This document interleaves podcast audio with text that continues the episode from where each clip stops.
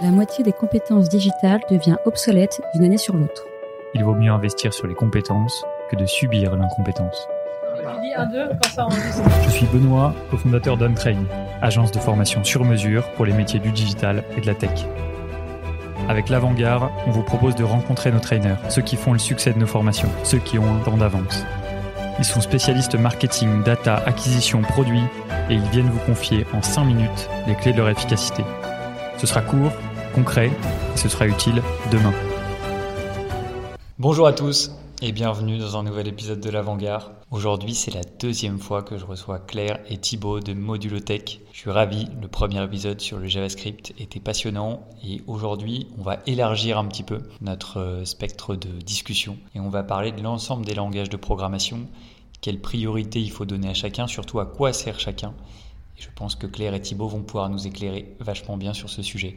Mais avant ça, je vous propose de vous représenter, dire un petit peu qui vous êtes et ce que vous faites chez Modulotech. Salut Benoît, on est très content de revenir euh, te parler euh, aujourd'hui. Donc moi c'est Claire, donc je suis aujourd'hui avec euh, Thibaut. on a créé avec Raphaël tous les trois Modulotech. qui se décline en Modulo Academy, qui est un organisme de formation dédié pour les développeurs plutôt seniors, où on pousse tout ce qui est formation autour euh, des pratiques euh, craft, donc euh, tout ce qui va être clean code, clean archi, etc. À côté de, de ça, on a créé le réseau Modulo, qui est un réseau de développeurs juniors. Et toute l'idée, c'est d'aider et de guider les développeurs juniors qui sortent d'école à monter en compétences rapidement euh, pendant toute la phase où ils recherchent un emploi euh, de manière à booster euh, leur employabilité. Et donc aujourd'hui, on va venir te parler des, des nouvelles tendances 2022. Moi, c'est Thibaut. Je suis développeur full stack JavaScript, plutôt orienté React, Node.js. Et du coup, ben, je suis associé de Claire pour Modulotech. Super. ravi de vous avoir tous les deux. Alors ma première question, qui va être une euh, question de novice, hein, mais c'est euh, à votre avis, en 2022, euh, quels sont les langages principaux de programmation? Et peut-être que vous avez en tête un, un, panorama de ces langages quand on veut démarrer dans le métier ou au contraire qu'on veut juste mieux le connaître parce qu'on est dedans depuis longtemps mais on n'a pas forcément toutes les informations Alors euh, nous, on est plutôt orienté web, donc il y a plein de langages euh, qui servent à faire euh, beaucoup de choses. Mais niveau web, moi j'en vois quatre principaux, donc JavaScript, Python, Java et PHP. Donc en fait, c'est le choix technique bien souvent du CTO, d'accord? Parce qu'en fait, il n'y a pas de meilleur langage l'un que l'autre. Ils ont tous des avantages et des inconvénients.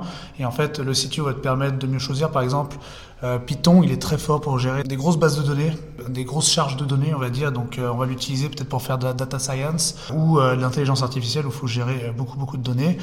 Java, c'est un langage assez bas niveau qui est très strict. Donc, on va plutôt s'en servir pour faire de la sécurité, par exemple des sites web d'applications bancaires, par exemple. Java, c'est beaucoup utilisé là-dedans. PHP, c'est le premier langage un peu plus haut niveau fait pour le web. C'est historique, on va dire. C'est donc en fait, il va être très fort euh, pour faire euh, justement des sites web et gérer des serveurs. Et JavaScript, c'est un petit peu plus, on va dire, un langage couteau suisse qui te permet de faire du web, du mobile, etc. Donc c'est un choix technique après, et donc ça c'est au CTO de, prendre sa décision. Ok, super intéressant d'avoir ce panorama et l'utilité, la finalité principale de chacun de ces langages. Et est-ce que vous conseillez d'autres types d'apprentissage au-delà de l'apprentissage technique sur le langage? Peut-être des méthodes de product management, euh, des outils complémentaires qui permettraient de venir compléter cette compétence alors forcément, euh, moi je suis euh, un peu spécialisé React Node, donc du coup, moi ce que je conseillerais par exemple sur React, bah, c'est de regarder les dernières versions qui sortent parce qu'il y a quand même de grosses évolutions. Par exemple la version 18 de React où il y a un petit gap alors, euh, React, peut-être pour euh, rappeler ceux qui n'auraient pas entendu écouter le premier épisode enregistré euh, avec vous, Claire et Thibault, c'est une techno liée au langage JavaScript. Est-ce que je me trompe? C'est ça, donc c'est grossièrement dit un framework qui n'est pas exactement un framework, mais c'est un outil qui permet de développer des applications dynamiques front de manière très efficace. Donc il y a une version 18 qui va sortir et euh, celle-là elle est assez attendue parce qu'en fait il y a beaucoup de grosses évolutions. Donc euh, pour tous les développeurs euh, qui ont commencé à faire du React, je conseille d'aller voir cette évolution elle est sortie en mars, bah, de mars dernier. Donc il va y avoir pas mal de changements à regarder. Il y a un outil qui s'appelle Redux aussi pour les développeurs qui est associé à React. En fait, Redux, c'est un outil qui permet de gérer ces données sur toute l'application pour garder des données entre différentes pages. Donc à la base, c'est un truc qui est assez difficile à mettre en place. Et il y a un outil qui s'appelle Redux Toolkit qui a simplifié tout ça. C'est du Redux, mais c'est les équipes de Redux qui l'ont simplifié.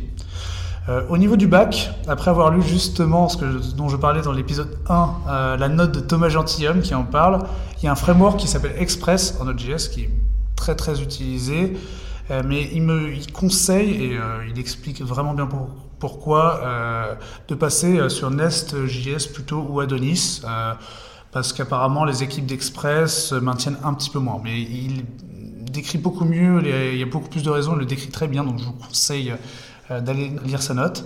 Il y a un langage qui s'appelle Dino en backend, donc c'est euh, du JavaScript, c'est euh, le créateur aussi de Node.js hein, et l'équipe des créateurs de Node.js qui le développe.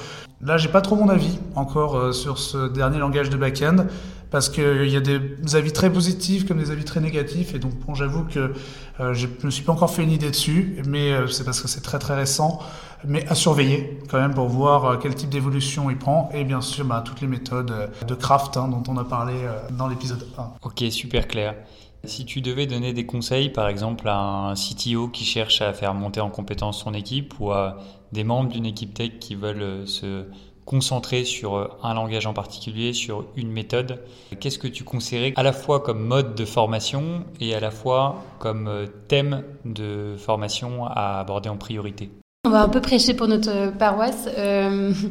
Parce qu'on pousse beaucoup les, thématiques craft chez, chez, Modulo.